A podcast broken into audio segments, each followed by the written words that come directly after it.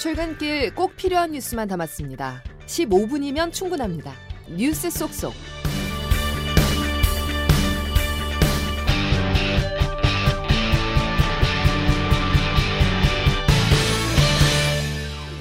안녕하십니까. 2월 26일 월요일 CBS 아침 뉴스입니다. 의대 정원 증원에 반발한 의료계의 집단 행동이 2주차에 접어든 가운데 전공의들의 빈자리를 메워온 전임의들의 현장 이탈 가능성이 제기되고 있습니다. 이에 더해 의사 단체도 끝까지 저항하겠다며 강공 모드를 유지해 이번 주가 강대강 대치의 분수령이 될 것이란 전망이 나옵니다. 이은지 기자가 보도합니다. 오늘은 정부의 의대 정원 2,000명 증원에 반대해 전공의들이 집단 사직한 지 일주일째 되는 날입니다. 예정된 수술의 50%를 감축한 세브란스 병원 등 빅5는 물론 전국적인 의료대라는 이미 현실이 된 지 오래입니다.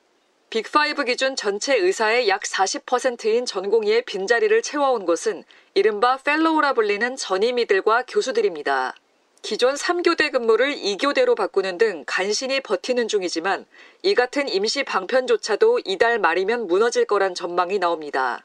원내 가장 젊은 전문의인 전임의들까지 재계약을 하지 않고 병원을 떠날 조짐이 감지되고 있는 겁니다. 서울대병원에서는 예비 전공의인 인턴 합격자의 8, 90%가 수련 계약을 포기한 것으로 알려졌습니다. 이에 더해 대한의사협회는 어제 의사 대표자 회의 후 의대 증원과 필수의료 정책 패키지를 즉각 철회하라며 강행시 끝까지 저항하겠다는 입장을 밝혔습니다. 김태구 의협 비대위원장입니다. 명수가 중요한 게 아닙니다. 잘못된 정책이기 때문에 정책을 원점에서 재논의하자는 게 저희들의 입장입니다. 의협이 내달 3일 2만 명 규모의 집회를 예고한 가운데 대통령실은 세계 어느 나라도 의대 증원을 두고 이처럼 극단적 행동을 하는 경우는 없었다며 협상의 여지는 없음을 재확인했습니다. CBS 뉴스 이은지입니다. 의료계가 반대하는 건 의대 증원뿐만이 아닙니다. 정부가 지역, 필수 의료를 살리겠다고 발표한 이른바 필수 의료 패키지도 철회하라는 입장인데요. 필수 의료를 살리려는 정책에 의사들은 왜 반대하는지 조혜련 기자가 들여다봤습니다. 의과대학 증원과 함께 정부는 5년 동안 총 10조 원을 지역 필수 의료를 살리는 데 투자하겠다는 계획입니다. 의사 수를 늘리고 필수 의료 수가를 높이면 자연스럽게 소아과나 산부인과 같은 기피과 의료진이 늘어날 거라는 입장입니다. 보건복지부 박민수 제2차관입니다. 의대 증원 4대 필수 의료 패키지 정책이 함께 실행되면 응급실 뺑뺑이, 소아과 오픈런, 서울 상경 진료 등 필수 의료의 문제는 해소될 것이라고 생각합니다. 하지만 현장 의료진의 생각은 다릅니다. 8년차 소아과 개원이 A씨는 요즘 주말과 야간에도 진료를 보고 있습니다. 인건비와 임대료를 내기 위해서는 어쩔 수 없다고 말합니다.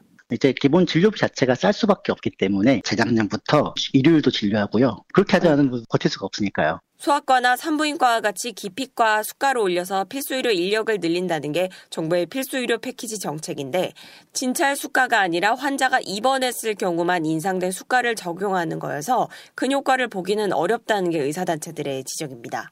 또 도수 치료나 백내장 수술 같이 비급여 혼합 진료 금지도 의사들의 반발이 큽니다. 락스 효과라고 얘기를 하잖아요. 근데 저과를 망하기 위해서 이과를 조금이라도 오게 만들자라고 하는 게 지금 정부의 주 방침이어서 의사단체는 필수 의료 패키지가 국민의 자유로운 의료 선택권을 침해한다며 의대의 증원과 함께 전면 백지화를 요구하고 있어 정부와 의료계 간 갈등은 쉽게 가라앉지 않을 전망입니다. CBS 뉴스 조혜령입니다. 더불어민주당이 최근 공천 파동과 관련해 비공개 회의를 열었지만 뚜렷한 대안을 내지 못했습니다. 이런 가운데 7차 경선 발표에서도 친명계 다수가 단수 공천을 받으면서 계파 갈등은 수그러들지 않을 것으로 보입니다. 정석호 기자가 보도합니다. 민주당은 어젯밤 11시까지 3시간가량 비공개 최고위원회를 열었습니다. 회의에 참석한 한 지도부는 당의 공천 파동과 관련해 일부 논의했지만 민감한 문제인 만큼 결론에 이르지는 못했다고 전했습니다. 최근 의원 평가 하위 점수를 받은 의원들이 반발하고 일부 탈당까지 불사하면서 당이 술렁이는 분위기입니다. 여기에 친명계 상당수가 단수 공천을 받으면서 이재명 대표의 사천 논란으로까지 번지는 상황입니다. 당 지도부가 대책을 내놓지 못하면서 결국 이재명 대표가 결론을 머뭇거리는 게 아니냐는 지적도 나옵니다. 이런 가운데 공천관리위원회는 7차 심사 결과를 발표했는데 정청래, 서영교 등 친명계 의원을 다수 단수 공천했습니다. 심지어 경선이 원칙인 호남 지역에서도 친명계 이계호 의원이 단수 공천되기도 했습니다. 이명백 공천관리위원장입니다. 약 30% 이렇게 났을 경우에는 단수로 선정할 수 있습니다. 그래서 이계호 의원은 어, 이런 조건을 충족한다고 반면 경선 지역구로 정해진 네 곳은 모두 비명계 의원이 현역으로 있는 곳이어서 개파 갈등은 더욱 격화할 것으로 관측됩니다. CBS 뉴스 정석구입니다. 국민의힘이 수도권과 충청권, 제주 등 19곳의 1차 경선 결과를 발표했습니다. 충청권 현역 의원 5명이 전부 공천을 받게 되면서 현재까지 지역구 현역 교체는 한 명도 이루어지지 않았습니다.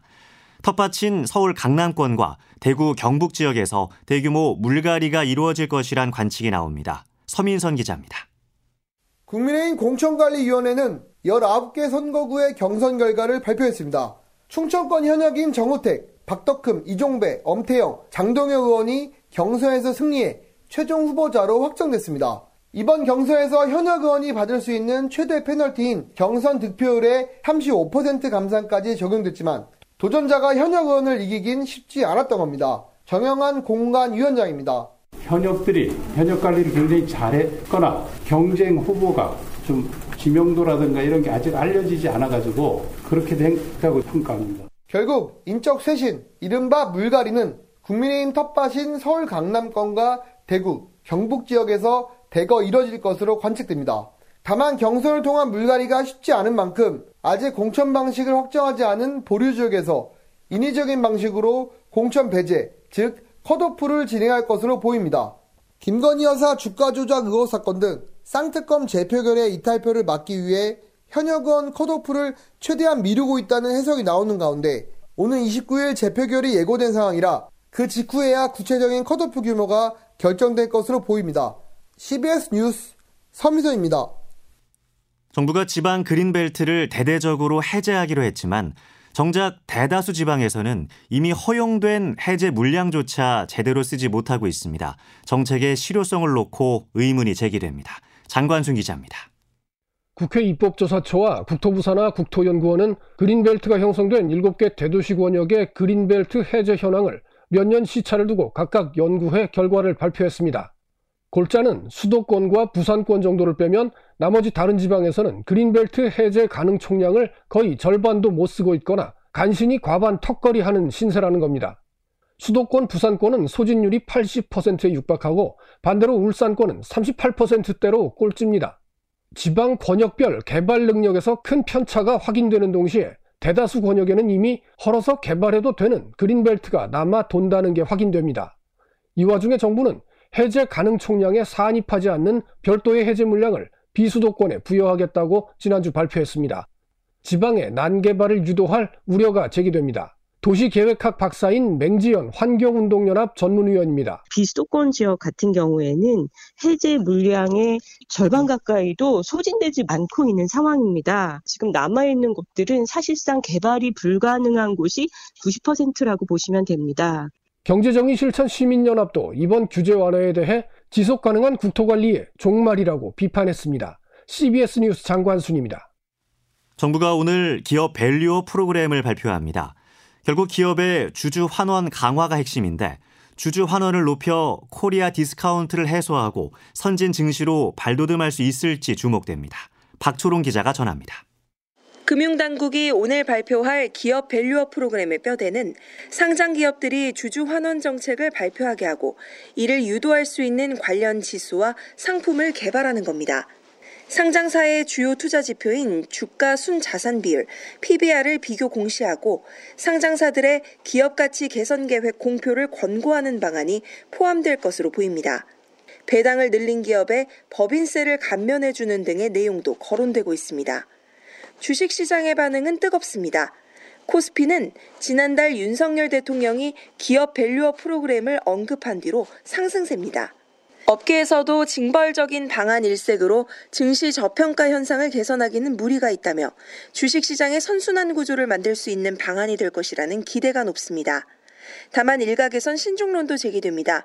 이미 시장의 기대가 과도하게 반영돼 있다는 지적도 있습니다. 정용택 IBK 투자증권 수석 연구위원입니다. 단기적으로 보면 시장의 기대가 너무 가파르게 올라왔고 또 내놓는 정책들은 장기적인 과제의 성격이 많을 것 같기 때문에 그 발표가 되면 오히려 좀 어, 하락할 가능성이 높지 않을까라고 생각하고 있습니다. 일시적 자사주 매입 등 단기적인 주주 환원 확대를 지양해야 한다는 우려가 나옵니다. CBS 뉴스 박초롱입니다. 글로벌 IT 업체들은 최근 자체 AI 반도체 개발에 천문학적 투자를 하고 있습니다. 삼성전자도 AI 반도체 개발 경쟁에 본격적으로 뛰어들었습니다. 장성주 기자가 보도합니다. AI 반도체 시장에서 투자 경쟁에 포문을 연 것은 ChatGPT를 개발한 OpenAI의 CEO 샘 알트만입니다. 투자 모집 규모만 9,300조 원에 달하는 것으로 알려졌습니다. 여기에 일본 소프트뱅크 손정희 회장도 AI 반도체 개발을 위해 133조 원 규모의 펀드 조성에 나섰습니다. 글로벌 빅테크들도 엔비디아의 의존도를 낮추기 위해 자체 개발에 뛰어들었습니다. 하지만 투자만으로 AI 반도체를 개발하기엔 한계가 많다는 지적이 나옵니다.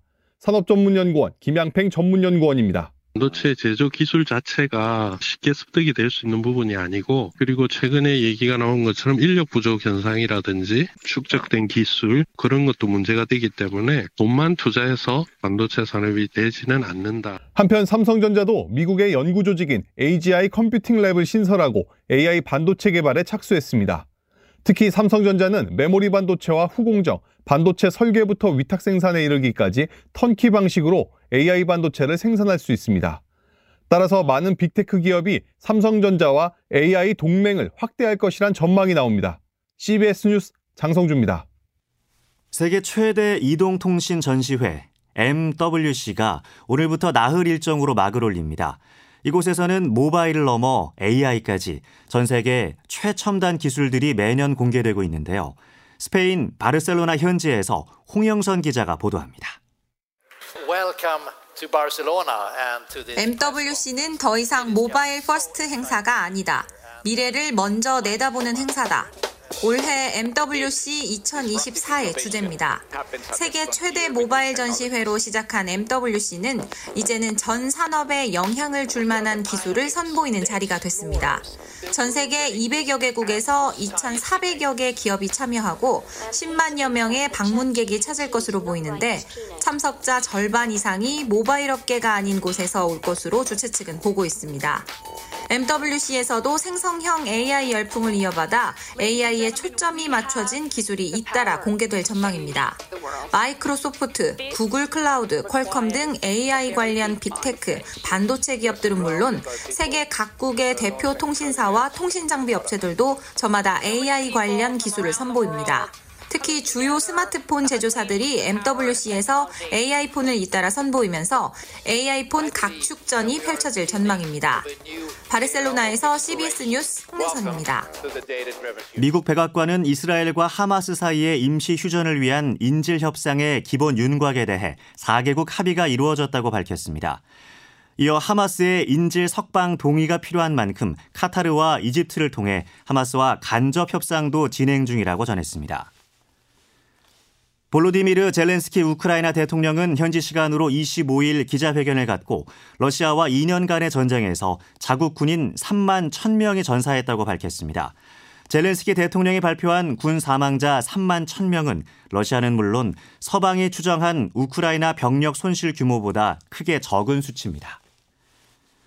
어제 오후 4시쯤 경기도 안성시 경부고속도로 서울 방면에서 25톤 화물 트레일러의 타이어 한 개가 빠지면서 반대 방향에서 오던 관광버스를 덮쳤습니다. 이 사고로 버스 운전기사와 60대 승객 등 2명이 타이어에 맞아 숨졌고 다른 승객 2명이 중상을 입었습니다.